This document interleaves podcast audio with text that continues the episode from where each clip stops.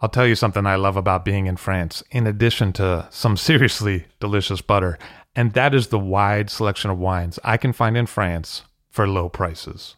It can be much more difficult to source those same bottles back in the States, and that's why I love to buy wines out of France with Ideal Wine. I have bottles shipped to me, hassle free. It's easy. Ideal Wine has a new auction every week and is a great source for iconic names like Ouet, Louis Roederer, and Domaine Leflaive, as well as rising stars like Arnaud Lachaud, Gonon, and Tissot.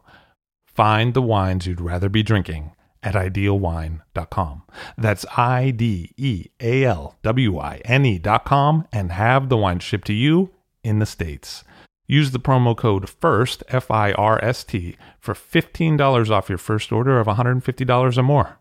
Hey, that's $15 you could save, and that is some good butter money. See for yourself at Ideal Wine. I'm Levi Dalton, and this is I'll Drink to That, where we get behind the scenes of the wine business.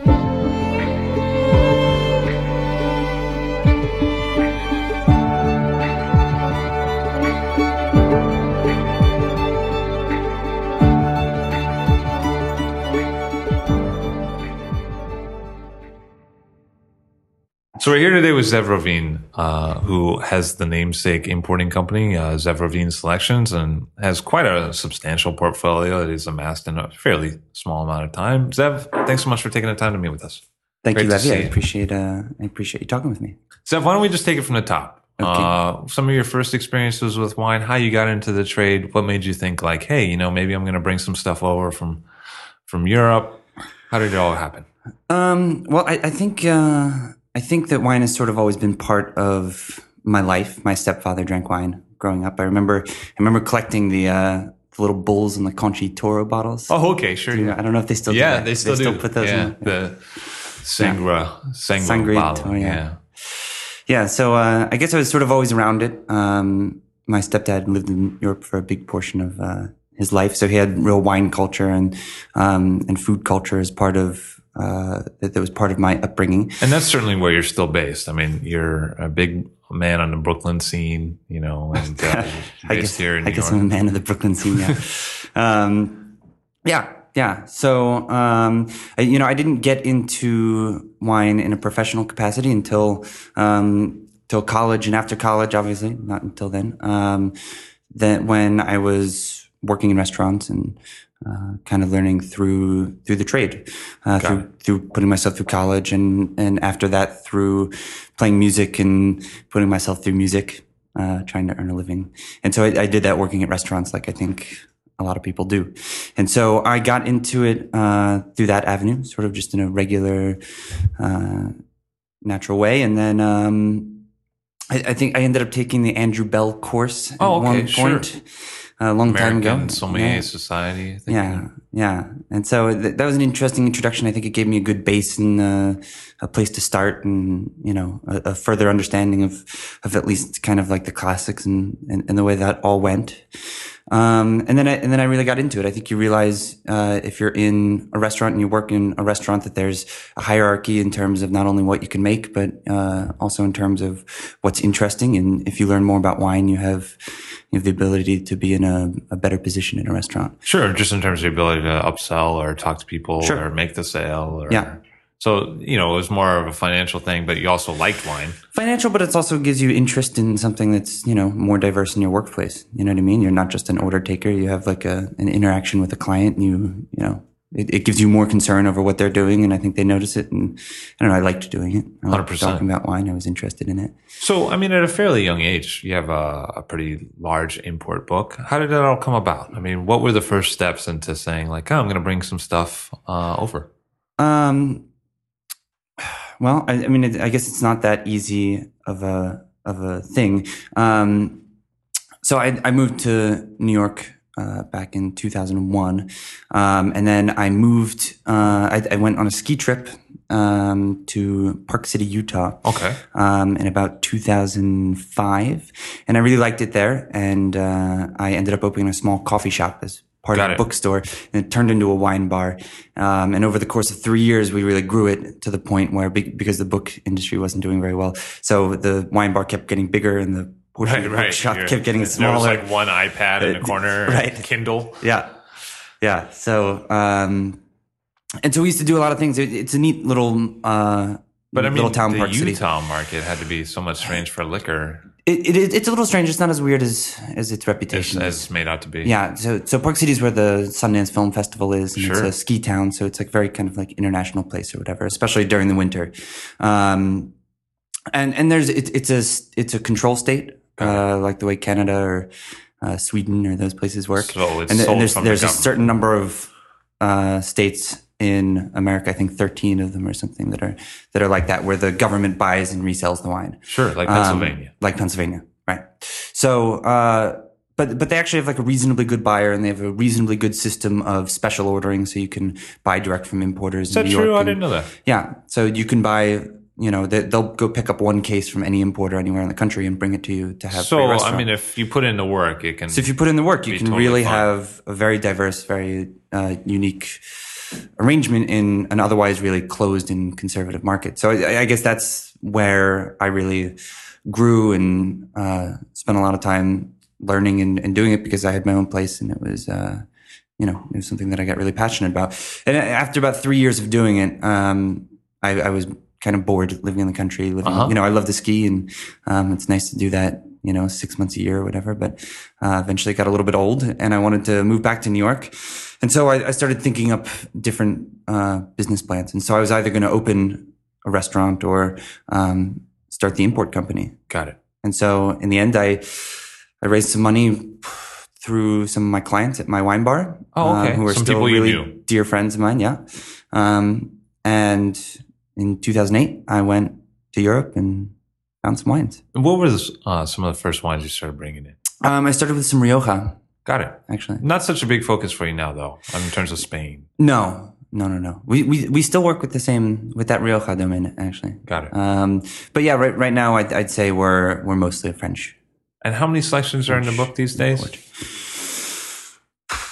Um, let's see. I mean, I think so. So my company is not strictly an import company. We're an import company and we're a distribution company. And so as a distribution company, we buy from a couple of other importers. Got it. Um, around the country. And then as an import company, right now we're importing about 30 or so different domains. And I remember one of the big kind of changes was when you took on Frank Cornelissen. I feel like a lot of people uh, kind of put you on their radar uh, because he hadn't been well distributed or imported up to then. Was that kind of a, a change in terms Yeah, of where sure. the portfolio went? Or Yeah, absolutely. I think that was the, yeah, that was definitely the first, that was the first known domain that we imported. do you So- find people kind of seeking you out on the customer side from? from Yeah, for sure. For sure. We, we sell a lot of that wine. Uh, So the big portion of its producer in. Sicily is somewhat famous for his use of low sulfur or no sulfur. Yeah, no sulfur uh, added during the process. Um, but but I think he's also famous for uh, not just that, but I think he's also famous uh,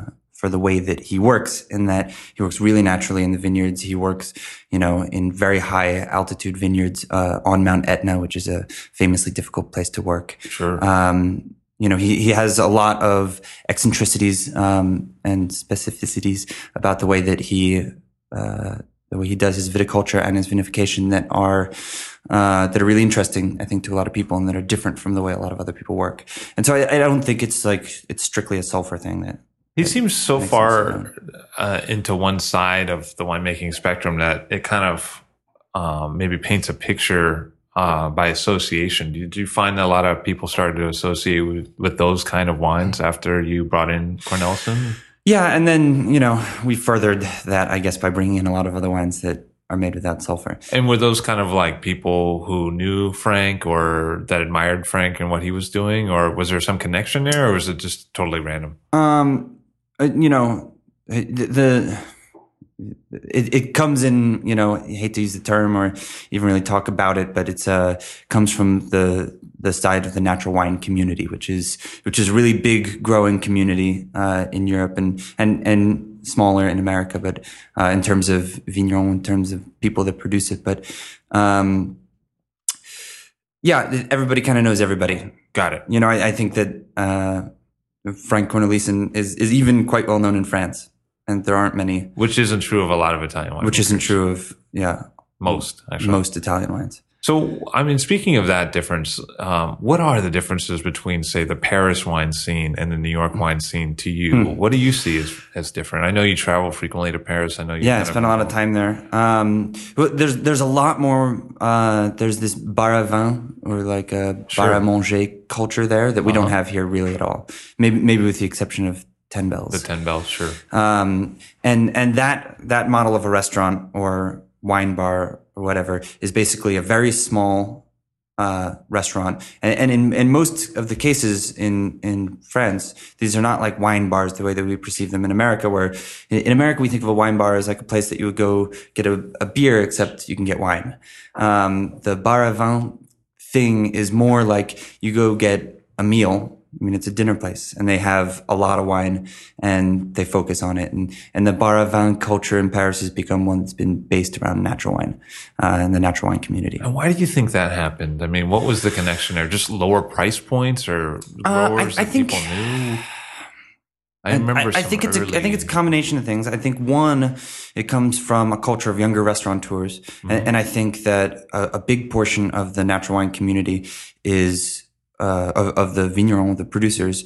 Um, I don't know, maybe that's not true that they're younger, but um, it, it's a new, it's a newer movement. It's, it's something So that came from the 80s. It's something that came from the 90s. It's something that the younger people that are opening restaurants could say, like, this is ours. You know what I mean? This Got is, it. This is a movement that relates to my time. And, and I think also in France, j- just like in America, the, the culture, the supermarket culture, the, the big farming culture has become really ubiquitous and there's a, there's a kickback against it. And I, and I think that a lot of the, the energy behind the people that open those types of restaurants in Paris really want to talk about being connected to the farmer, really want to talk about, you know, where the, the products come from, um, both the food and the wine. And, and I think the natural wine movement, um, also includes and, and is an integral part of it is the idea of being small, is the idea of, of not making as much wine as you can sell, Got but it. making as much wine as you can make the way you want to make it.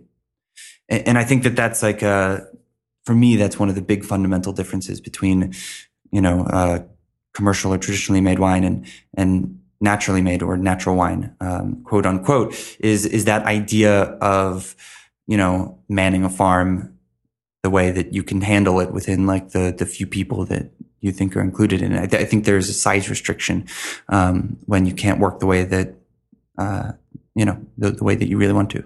So here in the states, I mean, you see a fair amount of people embracing uh, what what has come to be called uh, natural wine or low sulfur wine or less interventionist methods of, of winemaking. Um, but it, that seems to embrace a range of uh, food styles at those respective restaurants and sometimes wine shops. What is it that people are eating with these kinds of wines in Paris? What what is the whole picture? Is it as diverse? Are people using uh, Asian flavors with these kind of wines, or is it really a little bit more classical? You've been there. You tell me. What are what do people usually eat with these kinds of wines?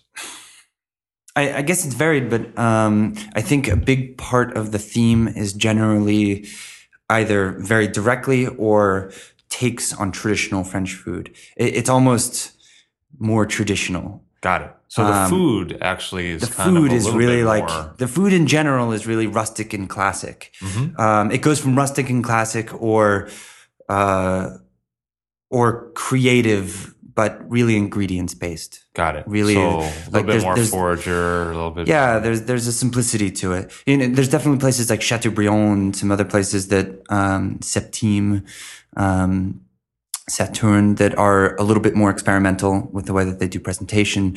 Um, you know, they'll incorporate things like foams and ideas like that. But the but the basics of the themes are are rooted in So classical French somewhat food. elemental. yeah, very much so. And do you find the wines work well with those kinds of food? Yeah, yeah, yeah. I think it's. I think they're super. I think it's great. I, I- I think that's kind of the idea behind the wine. You know, I think uh, you know you'll you'll see lots of like themes on on it's only grapes. Mm-hmm. kind of thing in terms of what the wine is.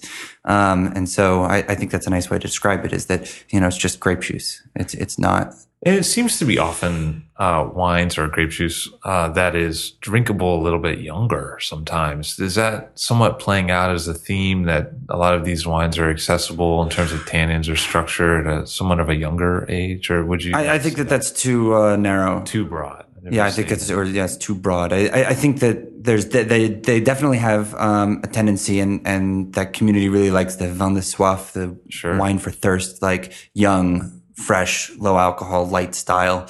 Um, but there's lots of wines made in the natural wine community that are are built for aging. Built for you know, I, I think Frank Cornelissen, somebody that has interest in making wine like that. You know, I, I consider Thierry Allemand as somebody that's really a big part of that community. Absolutely. You know, Marcel Lapierre. And maybe not necessarily associated with it, like Frank or like Marcel. No, no, no. But I think that um, in the popular. I think he considers himself as really a part of it. which is really probably the only thing that matters. But I Yeah. mean, I, I think a lot of people who embrace Allemand might not embrace Frank. Is that That's fair to say? for sure, for sure. But I, I think a lot of people that embrace, you know, Lapierre don't embrace Frank, and I think a lot of people that embrace Frank don't embrace Lapierre. I mean, Sure. I, I know people in both directions. So let me ask you a little bit as an importer. I mean, has the reception been the same in America as it has been in Europe for some of these wines, or have there been challenges? And if there have been challenges, how have you responded? And who have been some of your role models in doing that? Are there other importers that you've looked back,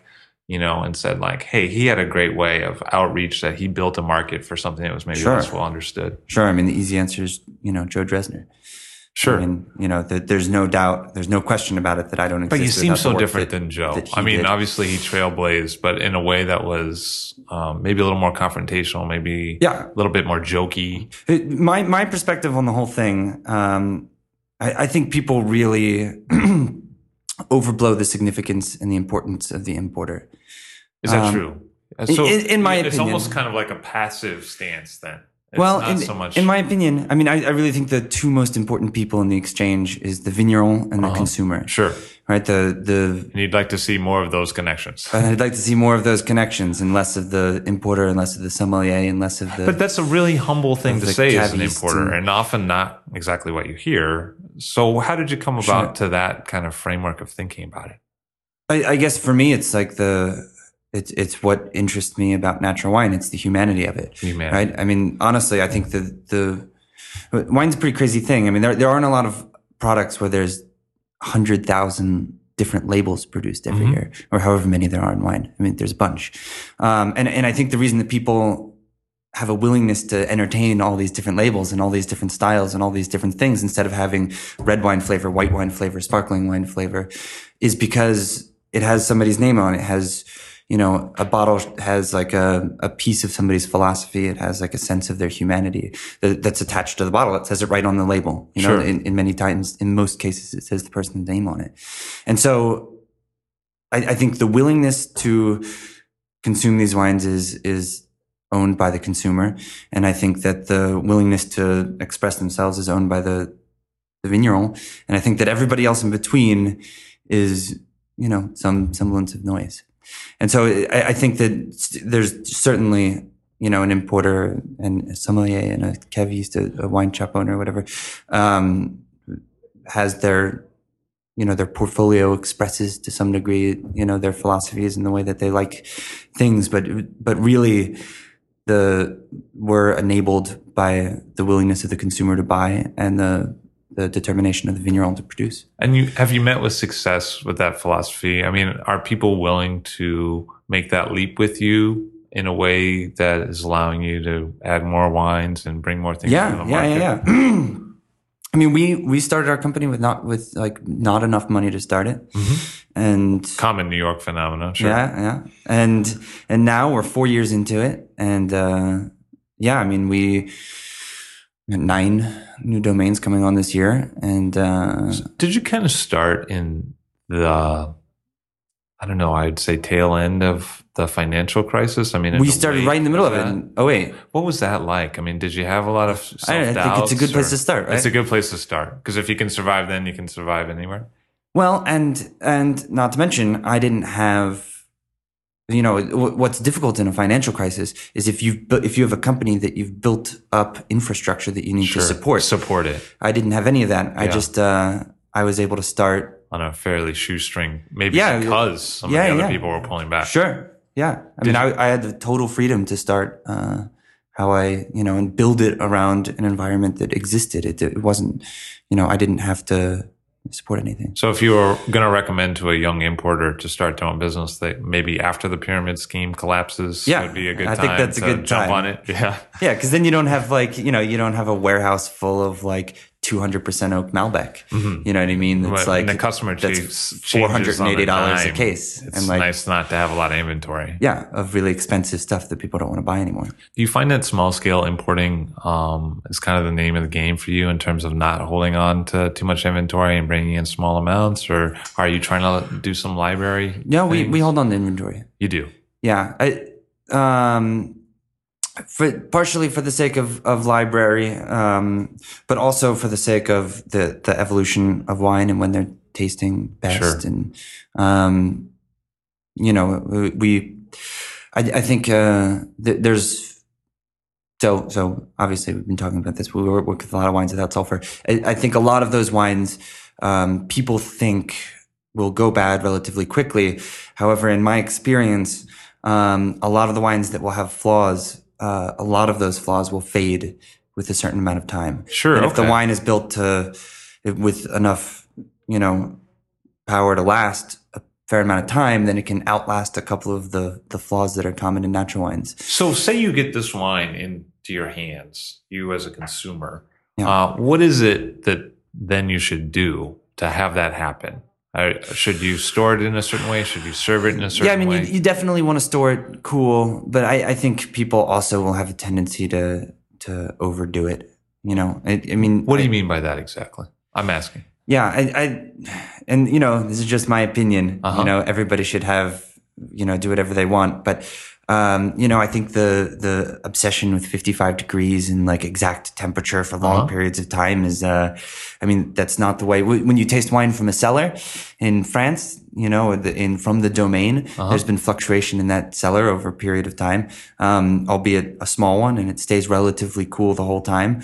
Um, but it's normally it's in a, a natural place, a cave. You know what I mean? Something like that, So like a cellar. level so there's some change. fluctuation in it. I mean, um, yeah, I think that that's yeah. I think in terms of storage, people uh, people have a tendency to really build something that's going to be very exact. Whereas if you have somewhere in your place that's just a little cooler than other places, maybe stick it there. I mean, it's tough if you live in New York City, you know, To to, find a space. to find a space because your whole apartment roasts in the summer and is and, and often roasts in the winter. Sure. I mean, this year was a, a warm winter and they didn't change the heating program in my building. So Yeah, it was just, either. it was just on fire the whole time. So it was really hard. Um, in, in my place to, you know, all my wine in there, I had a room that I just kept the window a certain amount open. Yeah, it's got to be a common New York phenomenon, like Yeah. cracking the window. Yeah. Um, so how do you go about? You know, you've talked a little bit about being like more of a passive conduit for the producer to the consumer. How do you go about picking or finding or being introduced to some of the growers that you want to work with? There's a lot of different ways. Um, I, I think that the most common one for me at this point is one winemaker to another. You know, one winemaker will say, "Hey, I have this guy in Mm-hmm. So it's this really personal wine," or relationships. Yeah, Especially when you're dealing with these kind of somewhat smaller scale yeah, producers. Yeah, I, I think you know my first couple wines I I tasted at a uh, my first couple of French wines I tasted at a wine bar in Paris and I called them up. You know, off of the oftentimes in natural wine they put the phone number on the label, which Mm-hmm. is sort of a weird thing, um, but it's cool. You call them up and you know. You found an acceptance when they when you called. Yeah, yeah. They didn't put you off. They wanted to talk No, to you. no. And, No, they're, And they're here we are today. They're super nice. Yeah. yeah. They're generally like people that are really want to like, you know, even if they said, "Oh, I have an importer," they'd say, "Come over, taste some wine." You know, we'll we'll have some food, We'll hang some- out. we'll, we'll chill. So it's like, yeah, no, I, I find I find them to be incredibly nice. And, A lot of times people talk about with natural wine, they talk about the community. Yeah. Do you f- really feel that aspect of Yeah, for sure. interaction between for the sure, community? that they do lots of things together. They do lots of tastings together and things like that. That's another way to find wine. Um, I I, don't, I haven't really found much wine at tastings, uh, but you know, La the other which is quite famous. A lot of people go to that every Yeah, year. yeah. But I always go and I go to a lot of them, but um, not so much to, to find new wine, but uh, oftentimes just to See to, the people. to see the people we work with, to see the other people whose wines I like that I that other people work with, Mm-hmm. to uh, you know, taste, talk, to have fun, and then yeah, So you work with Frank, and then you work with Robinot, who's kind of a character. Why don't we talk a little bit about some of these these people who are well known in their respective milieux, but maybe a little less well known here? I mean, who are some of these people that you're representing? Who is Brino? Who is Robinot? Um, so Robinot is a guy uh, in the Loire Valley, in Jasnières, Coteaux du Loir, and he makes Maybe not the most famous appellation. The not the most famous appellation the Severin did say every century it produced the finest wine in the world. I think. There you go. Um, so yeah, so he uh, so he makes wine. He makes wine from Pineau d'Aunis, which is not a very well known variety, Sure. but a very delicious one. Um, and Chenin Blanc, which is much more known, obviously. Um, and he he farms uh, six and a half hectares of vineyards, and he he makes wine without sulfur. So really without- not that much. Six and a half hectares is about 20 acres. Yeah, 20, 22 two and a half or something like that. Um, so no, less than that, right? So 15, So it'll be 18. 16. Yeah, sorry. Sorry. My math, you know. That's right. why I got the wine business. um, uh, whatever. It's not very big. Um, and he makes he makes a billion different wines. Um, it's sort of his thing. He he makes a lot of stuff in old barrels, and he he kind of makes them barrel by barrel. And um, it- it's a real pleasure to taste with him because uh, he has so many barrels, and it's you know it's a good four or five hour experience because um, he really wants you to taste. You know, here's the same wine from seven different barrels. You know, you see how they all taste different, and and, he'll often bottle them differently, and um, and and he also makes a lot of sparkling wine, which he's famous for, uh, in the Petnat style, pétillant naturel style. Which, sure. So a little bit frizzante and like fully, unfiltered. fully frizzant. I mean, fully sparkling. It, it's a big portion of his production that he does with all of his younger vines. Got it. um, He makes them into, you know, single fermentation, but uh, the pressured part is in bottle, and he disgorges them all by hand and and refills them just with the other bottles with no sort of dosage. So it's very kind of low you know, tech. low tech. Yeah. Definitely low tech. Yeah, the way he works is is for sure low tech. Um, Is he somewhat of a guiding light in the Paris scene? Are a lot of people looking to what he has to say? Or um, he- he's a controversial figure. He- he's controversial? yeah, he's he's a name that a lot of people seem to know. he is he is. A lot of people really dislike him Uh huh. because he's uh he's really loud and uh, he's really outspoken. He was one of the founding people in Le Rouge et Le Blanc, the Sure, the, wine magazine, The wine ma- which I think has led a lot of people to a lot of wine. I mean, yeah yeah. For me about- for me it's the best publication produced on wine in that I've ever read. I so mean, only in French, uh, uh, unfortunately. It's in Italian now. I, I was Oh, okay, actually I I was just that. talking to yeah they they made a whole like they did you know all of like two years of it they translated into Italian. I was just talking to the guy of it that makes it a couple of days ago because I Oh, was yeah? just in in France and he was saying you know he'd have to sell a thousand copies per issue. I think they make an you know quarterly. It's a quarterly Yeah, magazine. sure. Um, they'd have to do a thousand copies per quarter to justify the cost of translating it into English. So That's not if you know happen. some people, Yeah, yeah, right. um, it would be great to have yourself, and Yeah. we'll all go ask for it. it. Yeah. So he he was, But it seems he, like he has a real willingness to, friend, to do it. Rouge and- and Blanc. It seems like a lot of the people who are heavily involved in finding new producers on the French scene read Yeah. it religiously. but it's great. It's you know it's it's uh it's superhuman. You know what I mean? Like the, there's Mm-hmm. Tells not, the story of the guy. it really tells the story of a guy, you know, or a, a girl, or of a domain, or of a or of a concept. I mean, it, there's but if we uh, wanted to look for an, an English resource like that, I mean, maybe Wine Terroirs from Bert Celce would come it's to mind. amazing. Oh, that guy's incredible. The photography and the, The photography is amazing. The stories he writes are, are thorough and well done. He writes with like, he really writes about the person, not, he, he doesn't write with so much of a slant. Wine Terroir is an amazing, a really, really amazing and something you don't necessarily have to subscribe to. You No, just, you just like, go, go on the right old internet there. and check it out. I mean, yeah. He, Are and- some of your producers profiling in Yeah. on Wine Terroirs? yeah, there's- a Jean-Pierre Robinot page. There is a Romanov page. So Yeah. You can see the man in flesh. You can see the man in the flesh. There's a Hirotake Ooka Oh, okay. uh, page. Working in a Loire. That- no, no, he's Cornas. Oh, he's in. He worked with uh, Thierry Allemand for a long time, and he makes some Ardèche wines and some Cornas wines. Oh, okay. Right. Um, so yeah, he's really interesting dude. That uh, that he yeah, I, Wine Terroirs does a lot of our producers. I don't I don't really I can't tell you all of them, but Sure. Uh, What's what's going on next for you? I mean, what's happening in the next year with what you want to see? What's going to happen? I don't know. Yeah. I mean, Hopefully, you'll still be doing this, and yeah, No, yeah. I mean, it seems like I'll still be doing this. it's something you enjoy clearly. Yeah, I don't think I can't imagine anything else I'll ever do. I mean, it, really sounds like a weird thing to say, but like, I don't know. It's so great. It's working you know, I out. spend. Yeah, I love it. I And love what's the reception been on a customer base? I mean, are there certain people great. who are really I out of. gravitating? I sell out of. I mean, we sell out of all the wine all the time. you do. Yeah, yeah. And uh, where's it going? Is it mostly, are you seeing a strong Brooklyn market? Are you seeing a strong lower Manhattan market? everywhere. We we so here's something about our company. We we do we sell our distribution company sells here in New York City and, and a little bit in Westchester, um, but we also sell to distributors all over the country. So we sell to distributors in California, Washington, Oregon, uh, Utah, Idaho, Chicago.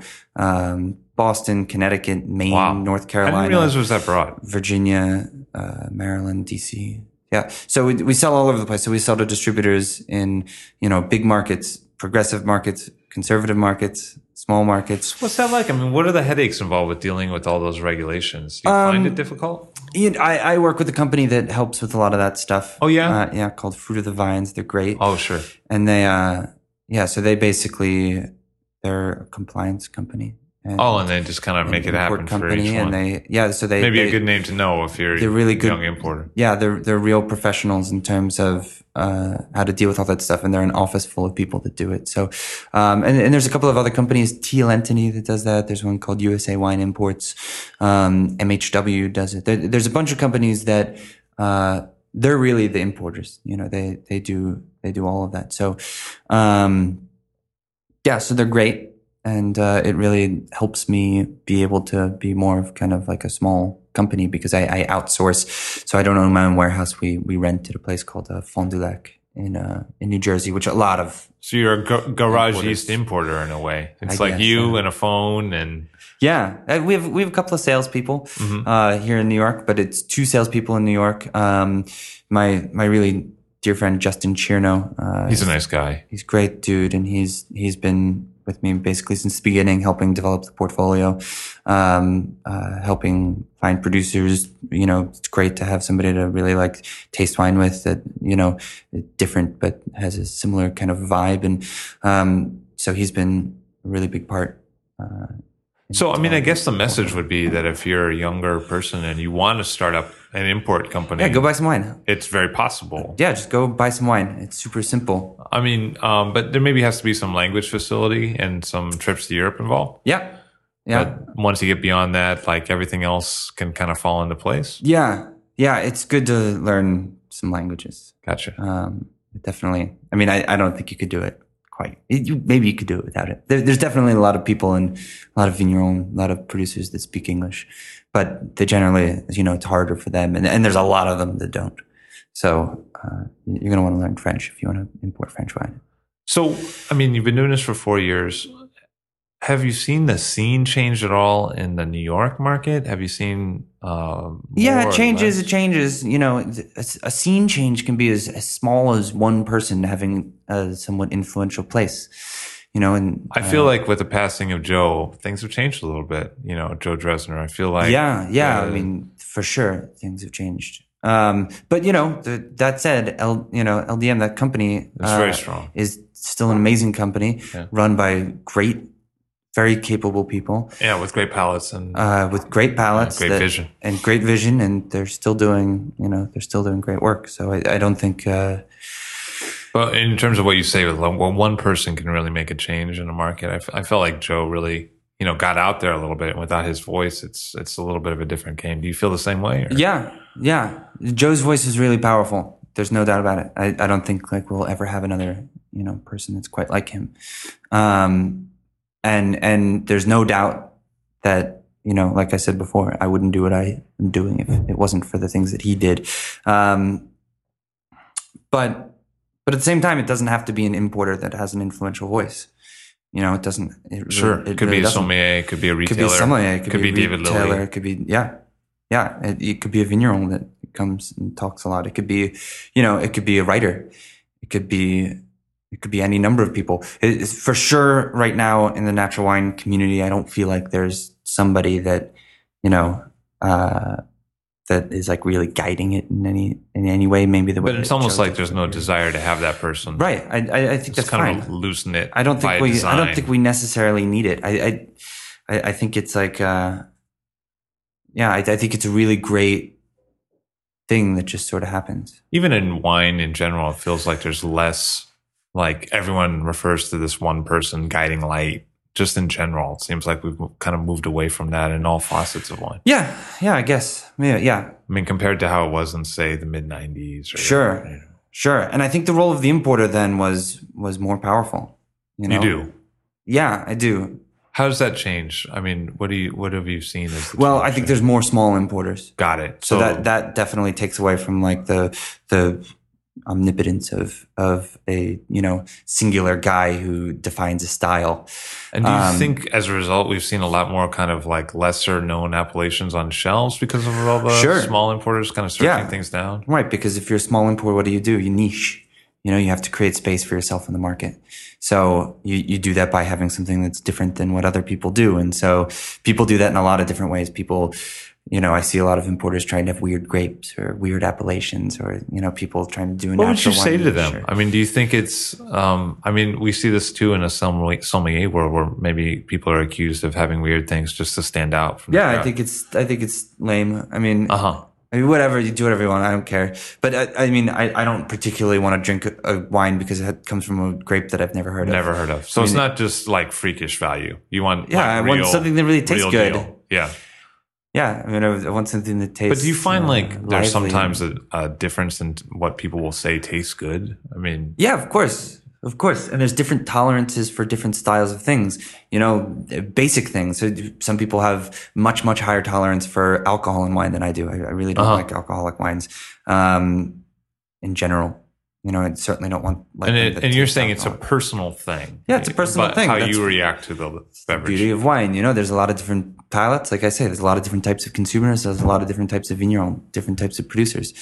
So to overgeneralize, you know, you have a wide wide range of products under your umbrella, but why would someone try the wines that you're bringing in? I mean, what are some of the things you would say about them to people? Um, well, I, I'd say I'd say that the, the wines that we're importing are um, are really distinctive and unique, and there aren't a lot, if any, wines that taste like the ones that they produce, and and they're uh, they're enjoyable people to to drink their wines. Uh, first, because they're really delicious, and secondly, because um, they're really diverse and they really change. You know, it's fun to open the same bottle in two different periods in a year and find them taste, you know, very different and delicious both times. And it's fun to taste vintage to vintage when the wines vary considerably, which is the case with all of our producers because of the, the nature of the way they work. Um, and for me, that's an interesting way to follow somebody's, uh, somebody's journey in the farm or whatever, you know, in the, in the vines. So you're saying that like it's not always consistent from year to year because they're really reflecting that place and that time and that harvest. Yeah, and not just that harvest, but that fermentation season. People really, uh, people don't, people don't talk enough about how you know if if you're going to work. So you know, a lot of people in the natural wine community uh, choose not to work with temperature control during fermentation. Is that true? Yeah, So not stainless steel, uh, or stainless steel that's not not temperature control. not temperature controlled, but Which is, you know, a reversal of a lot of winemaking technique of Sure, the sure, last sure. previous 20 years. 30 Oh, I mean, years, I mean, if 40 years. you, uh, you know, if if a professor at Davis or you know, or the, or the big schools in France walked into, you know, walked into Frank Cornelissen's place, they'd lose their mind. He ferments outside, outside in the in, fiberglass. in fiberglass and ambient and what are some of the reasons why someone would do that? Well, I mean, everybody's got their own reasons for things. Frank says that you never know about the air inside of a winery mm-hmm. because of all the the things that end up floating, the microbes and things. But the air outside is pure. You know, it's it's and it's got the the variances of yeast that are in the air, that are in the community, that are in the the farm area that he's in, um, and and also he wants to express a period of time, and and part of that comes from the the temperature and what's going on in, in the in the winter season. So, so you know, everybody, like I say, I mean, there's part of the interest in I think tasting a lot of the wines that we that we work with and a lot of the people in the natural wine community is that there's lots of little eccentricities about the way that these people work. So it's complicated. Is is often the case. It's complicated. There's no one answer for No it because there's a answer. lot of different vignerons that have lots of different terroirs, uh, both in their cellars and in the vineyards, and they adapt to it and work to it uh, in the way that they can make the wine that they think is most expressive or that is the style that they like the most. You know, you work with Frank pretty closely and you talk to him often. It seems like his own style has changed somewhat. I mean, Dramatically. you know, over the course of, of a sure. few vintages that he's making wine, which hasn't been forever and ever. Yeah. I mean, how would you characterize the differences if somebody didn't know a lot about Frank? There's not so much information. They're thinking Yeah. to get rid, Well, you know. um, just to quote Frank, um, you know, he says at, at first he wanted to basically squeeze wine out of stone, Uh-huh. um, out of out of lava, out of uh, you know the the volcanic soils. Yeah, um, and so the idea was to make really aggressive, really terroir driven wines, and I think that his. Uh, his perspectives have changed a lot over the years. One, he makes wines like Contadino and Susucaru, which are the rosé and the light Sure. red wine, that he really doesn't perceive as uh, so much as terroir wines as he does as really delicious, like pleasurable wines. And a lot of people really like those wines and respond to them, but maybe that wasn't part of the original vision. Um, but it seems like sometimes people respond to those more. Maybe Sure, sure, sure. I, I think that, I mean, I think that they are like real pleasurable wines. I find them to be like really fun to drink. I, I don't think just like, in terms of the nature of the fruit. just in terms of the nature of the fruit, the, the way the body is, like the way the little prickle of, you know, of CO2 is like the, the whole, the, like the, just the intrigue of them. They taste really, really interesting. You know, you So- really want to get your nose in it again. Um, what what do you see happening? I mean, we know there's no one voice, but you're so much closer to the scene in Paris and the natural wine community. What do you think it's going to be in five years? I mean, what are some of the trends that you see coming up now that will probably play out? Well, I don't see it slowing. Uh, Because by- some people do, and but you're you're positive I- about I- it. I'm asking. yeah, well, I mean, you know, you look at yeah, there's a new natural wine bar opening in Paris. Like it seems like every day. every day. Yeah. So it really is vibrant. yeah, it's a growing it's a growing category here, or at least well. I don't know. I don't do any like sort of research. I know that more people ask me for wines now than Sure, they did six more, months ago. We were selling more. metric to yeah, follow. right. I mean, I as much I couldn't. I can't buy enough. You know, Is that true? You Yeah, can't- yeah. Just well, because I, of the nature the you know, I buy scale. nature of the small scale. Like I, I only want to work with certain types of people. We run out. We run out. Normally, we get a wine and we sell it in you know three, four weeks. But are there certain things that you see coming up stylistically that more people are embracing? You think, boy, that's going to really. And, you know, I, I think I think there's I think there was there are a couple of like phases of natural wine producers. Um, I think one of them that might be moving away a little bit is like the zero sulfur extremists. Uh-huh. I think there's a, a little bit of a pullback from certain people, um, like the youngest generation of the newer people that are into it. That are like, look, we really want a diverse yeast environment for fermentations. We really want to have, you know, not add any other things to it, but So two, at- two milligrams of sulfur at bottling, bottling. is something that like, you know, will stabilize the wines a little bit. And, and if the wine's, you know, really stable and came through nice, we don't have to add the sulfur. That's fine. Um, I think the, the like the extremists, you know, the the Franks, the Robinots, the Jean-Marc Brignots, the people like that who just really don't want to use it at all and are willing to have wines that are, you know, uh, a little bit more varied. Um, as a result of it, it, I, there's still lots of those people out there, and, and I really love those types of wines. I mean, for me, And sometimes they kind of catch the most attention, either one way or the other. But Sure. certainly their names get bandied about. Yeah, they do, and, and, you know because they're extremists, because they're they're like on the far end of the spectrum. It, for me, drinking wine, um, I like those wines the best. So let's talk about that. Okay, you go, you meet a new grower. He lines up six wines. I mean, are you looking for? Um, what are you? I mean, how do you say? Okay, I'm going to take on this whole portfolio because it's not just one wine. Usually, you're taking on. Yeah, no, I'll on never do that. I never do that. I So never. that's interesting I'll never buy like the cheapest wine or the easiest to sell wine only. I, I think that that's a bad way to buy wine. So you want to support the whole yeah, of breadth course. of what they're you're, doing, you're going into a relationship with somebody, you which know what I isn't mean? always the case. I mean, with other importers, I mean, sometimes people. I don't know how they work, but Sure. when when you go into a domain and they show you a bunch of different wines, I mean, you know, they have they have their heart in each of them.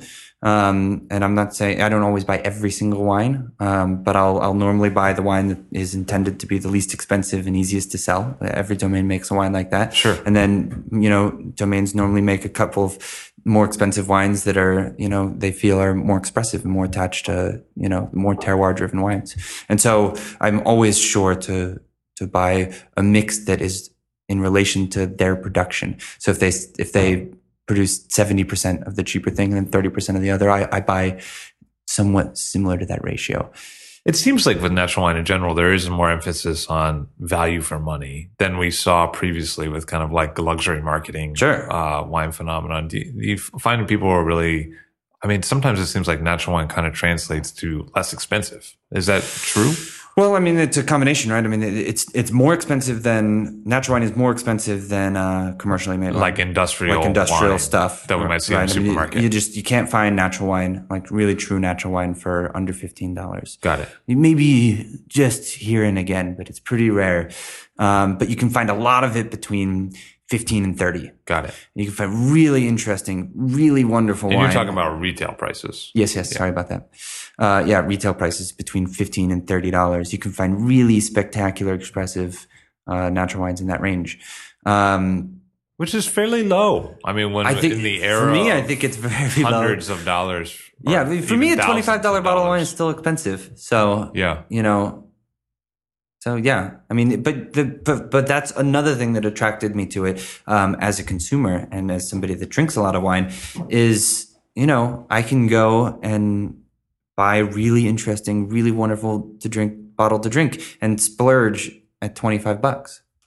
Whereas you you know if you you know I care about Burgundy you know I like Burgundy I had real interest in Burgundy I think at one point I, I don't have so much anymore because honestly I just can't afford it Uh huh. and and I don't work in a place where I get to taste Where it free all the time. It's just open all the time. So I mean, you know, I the, you you get you get village Burgundy from mediocre producers at twenty five dollars, whereas for twenty five dollars you get some of the most interesting and wonderful natural wine produced. So and you see that as something that's really appealing about the category. yeah, yeah, it's great. Um, and is there a culture clash? I mean, sometimes it seems like Yeah, for sure. There's a culture clash, but I think it's a little overblown. a little overblown. I think when you really talk to anybody about it on any side of it, they say like, you know, I, I, maybe that's not true. Maybe that's not true. Some some people really hate natural wine. It, part part part of the difficult difficulty of it is the phrase natural wine. You know, it, it implies that the other wines are not natural, Uh-huh. and a lot of people are offended by that idea. I'm surprised that people don't embrace supernatural though. I mean, you know, there were super Tuscans and, you know, Right. super tends to, Yeah. you know, all American hero and Yeah, I think people do say it. I think people say supernatural. supernatural. Supernatural. Ouais.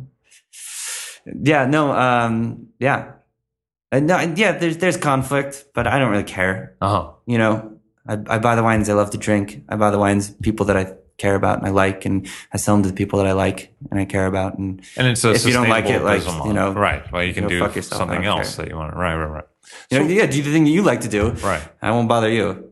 Yeah, and it seems like you won't because you, you don't seem like the confrontational type. There are a few in the People both sides. people confront debate, with, get con- confrontational with me all the time. And Uh-huh. I'm, I'm, And how do you react And I'm that? very like capable of supporting what I do Right. by by facts and you know by the by the nature of what I do. I'm I'm happy to explain how the people work. Happy to explain the risks uh, and the benefits of buying the wines that we sell. Um, and I'm happy to support it. You know, if if a restaurant turns back a bottle because a customer didn't like it, I, I replace it You do. every time. But I'll I'll say it's happened. I've had four bottles returned to me. Well, one of yours. That's not bad. Yeah.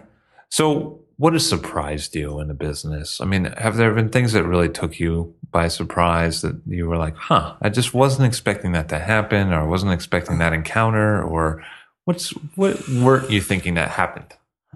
Um, I don't know. I guess I get a little bit surprised every day, but I, I'm surprised. Uh, I guess I'm surprised how open people are. You are at the reception you've gotten. Yeah. I am a little too. Yeah. I mean, it seems like you're out on on a certain edge or ledge Sure. or place that's pretty Fringe, distinct, and, it, and here it's you know been pretty successful Yeah, for you. fundamentally, like you know, they taste delicious. Uh-huh. You know, it's hard to you know when you confront people with that fact. It's hard to get away from the. Yeah, a lot of people have a hard time recognizing it as wine sometimes because they're so accustomed to a certain type of Certain wine, kind of and wine. it really tastes distinctly different. And so, How would you go about explaining those differences? I find people are like, boy, the smells of this. I've never smelled a wine like this before. Like if you're talking about someone like Brignot's wines. yeah, Um, what would you say? What do you what do you say to those people? Well, I mean, a lot of different things. I sorry, a lot of different things. Um, I guess I guess one of the things um, that I try. Well, first off, a lot of those smells that you'll smell are something in particular. Uh huh. You know, there there are a lot of there's a lot of different types of volatile acids. Um, you know, there's acetic acid. There's there's other volatile acids, and you can say it's that. You know, this is a byproduct There is a scientific definition. There's a scientific definition for most of the things that you're going to smell. But and, and if you get someone accustomed to the says, "I've never smelled like this before," in all the wines I've tried, yeah, what would you say to that person? I mean, why? I say, isn't that interesting? right, okay, well, fair enough. But that's what you say. You say, like, yeah, I hey, say, isn't that interesting? different. And then if you, you know, if they really engage, you talk to them about the way that it's made, and you tell them that there's nothing added in it except for grapes. Mm-hmm. And I think that that basic fact is something that a lot of people respond to. Sure. And they say, wow, maybe what I'm tasting in a lot of other wines is stuff that's not grapes. Yeah. And, and, and it is, you know, like Right. um, sulfur is not only a preservative, sulfur has a taste. It has a, an acidic tinge to it. Sure. Um, it, so it really changes the complexity of a wine, the, the nature of a wine, that changes the way acid tastes because it is acidic. Um, there's, you know, a lot of all of the, the thickeners and all the other the bullshit that gets added to wines, obviously too, has has you know its effect and its place in wine. So, um, so yeah, so the, you, I either go with a you know a, an actual scientific discussion about what is in it, or you or you just go to the, the basic fact that you know maybe what you're tasting normally is not actually wine. Got it. And who's inspiring you right now? I mean, besides the growers, I know we've talked somewhat about, but like who who is kind of like, man, that's that guy. I, I dig what he's doing. Um, who is inspiring me right now? Or girl, could be, you know. Who is it out, out there in the market that's like making things happen a little bit? Um, are we saying in America or are we saying Either in way. France? Yeah. Um, Who should people be kind of like, wow, that, there's something happening there? And I think people should go chill out at Ten Bells for a while. Uh huh. Which Because- is uh, down Lower East Side, yeah, Manhattan. yeah, and it, and it's not and it's not necessarily for the spirit of uh, that they sell a lot of natural wines. They do, but what they bring to it is like a real joy of wine, a real pleasure of drinking wine, which I think is the most important thing. So having a good time is kind of part of the thing. Yeah. It shouldn't be some other kind of experience besides enjoying. Well, I mean, that's just that. That's what inspires me. Mhm. yeah, no, I'm You not- know, I'm not saying it should or shouldn't be any type of experience. because sometimes you hear like, oh, you need to learn more about this before you can appreciate it. But what you're really saying I think that's bullshit. I think if you if it's not enjoyable, I think if it's not like visceral, I think if it's not like something that like moves you, this is a sensory thing. yeah, it's a sensory thing. You taste it, you smell it. It's full of alcohol. You get drunk. Mm-hmm. You know what I mean? Like it's the a, a big part of it is is laughing and being connected. You know, with the people around you uh, by the wines that you're drinking, and when you're drinking them and talking about them, and and you know, a, and a great thing about those guys at Ten uh, Fifi and Jorge and all those dudes, is a lot of they've spent a lot of time in in France and Europe tasting with these growers, and so you know you can taste any wine in that place, and they'll tell you a story about you know last time they were drinking with them, and you, you really get closer to the vigneron, and I, I think that's great, and I think that's something about the the kind of bar à vin culture in Paris that's nice is those guys generally know the growers and have There is that experience with community, them. and yeah, it's a real thing. yeah, and and you're just as a consumer, you're just one step closer to the to the vigneron, which I think is, in the end, one of the most important things about enjoying wine. So, how are you going about engaging people besides answering the phone? Are you uh, involved with social media at all? Are you writing a little bit? You know, I have a Facebook page. I'm on Twitter. I don't tweet very much. Um, So, right. coffee. I'm having coffee Yeah. right now. You know, I can post pictures about like a vineyard. Like all, all vineyards are pretty. Mm-hmm. You know, like it, you know, I could post pictures of some barrels. Like they look like barrels. Barrels. You know, like wood in a curve. yeah. yeah, it's a bunch of barrels. I've seen this picture before. seen this picture before. I mean, yeah, you know, I could post what I'm drinking so that you know people could understand a profile of what I like. But like, whatever, I don't care. It's people more just about- do whatever they like. I, I would love to. Yeah, I, I mean, I'm in a long and stalled process on working on my website, which which in my uh, my vision of its future is something that has a lot of information about how the producer works, their size, the great varieties that they work with, the you know their their backgrounds, their philosophies on wine. Um, So you, know, want to get the details out there. yeah, I want to get the details out there and let people taste. And if they're saying, "Oh, it's really neat," that they could Google it and then maybe you know find out some interesting information about the people. That would be a nice way to you know get the consumer again closer to the vigneron. But um, yeah, so but uh, you know, pretty busy dude. So I haven't. Yeah, well, you're in Europe a lot. If I can, I'm in Europe like four months a year. Four months, so almost half the year you're. yeah, and then um, you know, and I do all the buying, not not necessarily just the choosing, but I mean like the the inventory management and all that, and I and I do you know eighty percent of the selling. Uh, so so yeah, I work a lot. But but I, I it is a major priority for me to uh, to get some good information about the the domains out there on the internet and, and accessible in in English uh, way because most of the producers we work with do have websites, but they're mostly in French. Got it. And do you see consumers really have an interest in bridging that gap between their distance from the grower and really going, meeting growers or hearing more about them? Yeah, yeah. There's there's a big culture of uh, of wine tourism. People like to do that. People like to visit wineries, uh, and and I think that people again, the reason that the market facilitates so many tens of thousands of labels is because of the humanity of it. And I think people like being human, and I think people like when other people are humans. Diversity. And I think that includes diversity, and I think that includes people wanting to know about the people that make the products. And and and I think that's a minority group of people that really have that interest. Obviously, the the commercial aspect of food production and wine production is ninety nine percent of you know uh, any of those markets. But there's a niche number of people that really like the the to know where their stuff comes from, and I think those people, yeah, want to get a little bit closer. So there's, there's a lot of angles that you could have taken to engage with wine. Uh, you could have worked retail. You could have worked in the restaurant industry, which you did for a little while. But why did you choose to take on the import route? I mean, what spoke to you about that way of engaging with the growers? Um, you know, I think it was more. I, I really think that you can do like significant work in wine from all sorts of different positions, um, and have you know, and really enjoy it in a lot of ways. I think I went the import route really because of the profile of the job. Got it. Um, I really like to be in Europe. Travel. Yeah, I really like to travel. You know, I really like to do that kind of thing. I also, you know, worked in restaurants and was sort of tired of, you know, I don't like to shave. Uh-huh. You know, I, I don't, I don't Clearly. like to wear things. yeah, I like to As wear all things our studio like, audience could tell whatever, today.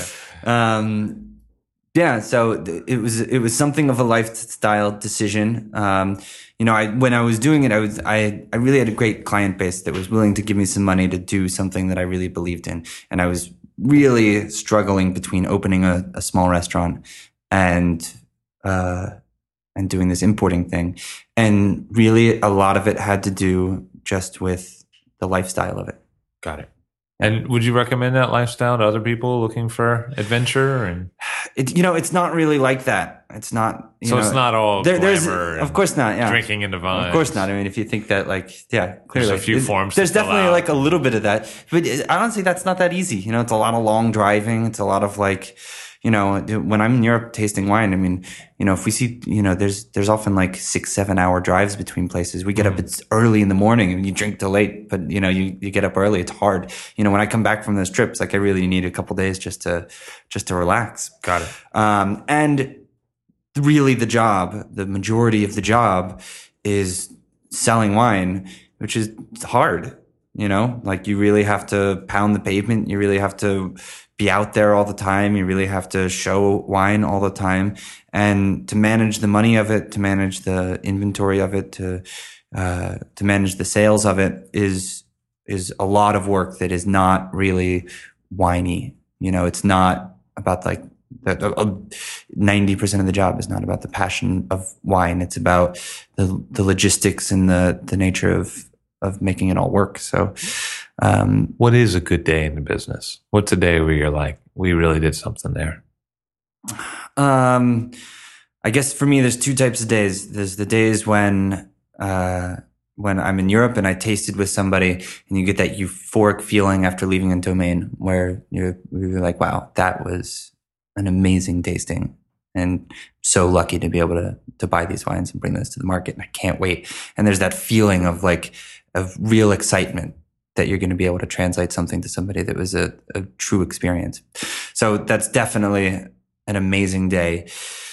And then there's the day, the other for me, because as, as, a wine salesperson, don't know if everybody knows this, you basically take four to six wines or whatever in a bag and you walk around uh, whatever your market is and you open the wines and you pour them for lots of different types of buyers. Sure. For me, a great day here in America is a day when the wines taste good to me. When there's a whole bag full of wines that taste good to me. So it's all, it's all, it's made it to this side. It's made it to this side and they really taste the way that like I, I remember them. They taste the way that like. So back to that. And not whether or not people like them really so much, because oftentimes people don't. But you know, if they if they taste the way that you know, I know that they should taste, and they don't always. But when they really like, when the bottles are screaming, when they're really singing, that's a nice day. Have you made mistakes? Are the things you you think back and you're like, man, I wish somebody had told me about that because that was sort of a bummer. Um, yeah, I mean, I've definitely made lots of mistakes. I'm trying to think of like one that I could say is really important. You know, I made I've made lots of you know financial mistakes in terms of you know I, I wish I had done a little bit more research about the the way that logistics work. Got it. Works before I jumped into it because uh, I lost a lot of money doing that. I wish I had learned a little bit more about licensing and things like that because I paid a lot of legal fees that I didn't need to, and I didn't pay the legal fees I needed to pay. So there's there's a bunch of things like that that I that were really important. Um, I think in terms of wine, you know, what can you say? You go on your own journey. You know, I've definitely bought wines that were that I later didn't like, and uh, you know, I'm sure that I've passed on wines that I I would have loved to have gotten when I had the opportunity. But that's just that's just life. That's the name of the game. That's just the nature of reality and the world and everything. I mean, you're going to make those mistakes, and you're going to and you and equally, if you you know work well, I think you're going to fall lucky on things. Well, it seems like you've been lucky more times than not. Oh, you know, you, you don't see the bad ones. Right, right. That's right. Zev, thank, thanks so much for taking the time. It was a pleasure to speak with you. Thank you, Levi. I'll Drink to That is hosted and produced by myself, Levi Dalton. Erin Scala has contributed original pieces. Editorial assistance has been provided by Bill Kimsey. The show music was performed and composed by Rob Moose and Thomas Bartlett. Show artwork by Alicia Tenoyan. T shirts, sweatshirts, coffee mugs, and so much more, including show stickers, notebooks, and even gift wrap, are available for sale if you check the show website, illdrinktothatpod.com. That's I L L drink to that P O D.com, which is the same place you'd go to sign up for our email list or to make one of the crucially important donations that help keep this show operating. You can donate from anywhere using PayPal or Stripe on the show website. Remember to hit subscribe or to follow this show in your favorite podcast app, please. That's super important to see every episode. And thank you for listening.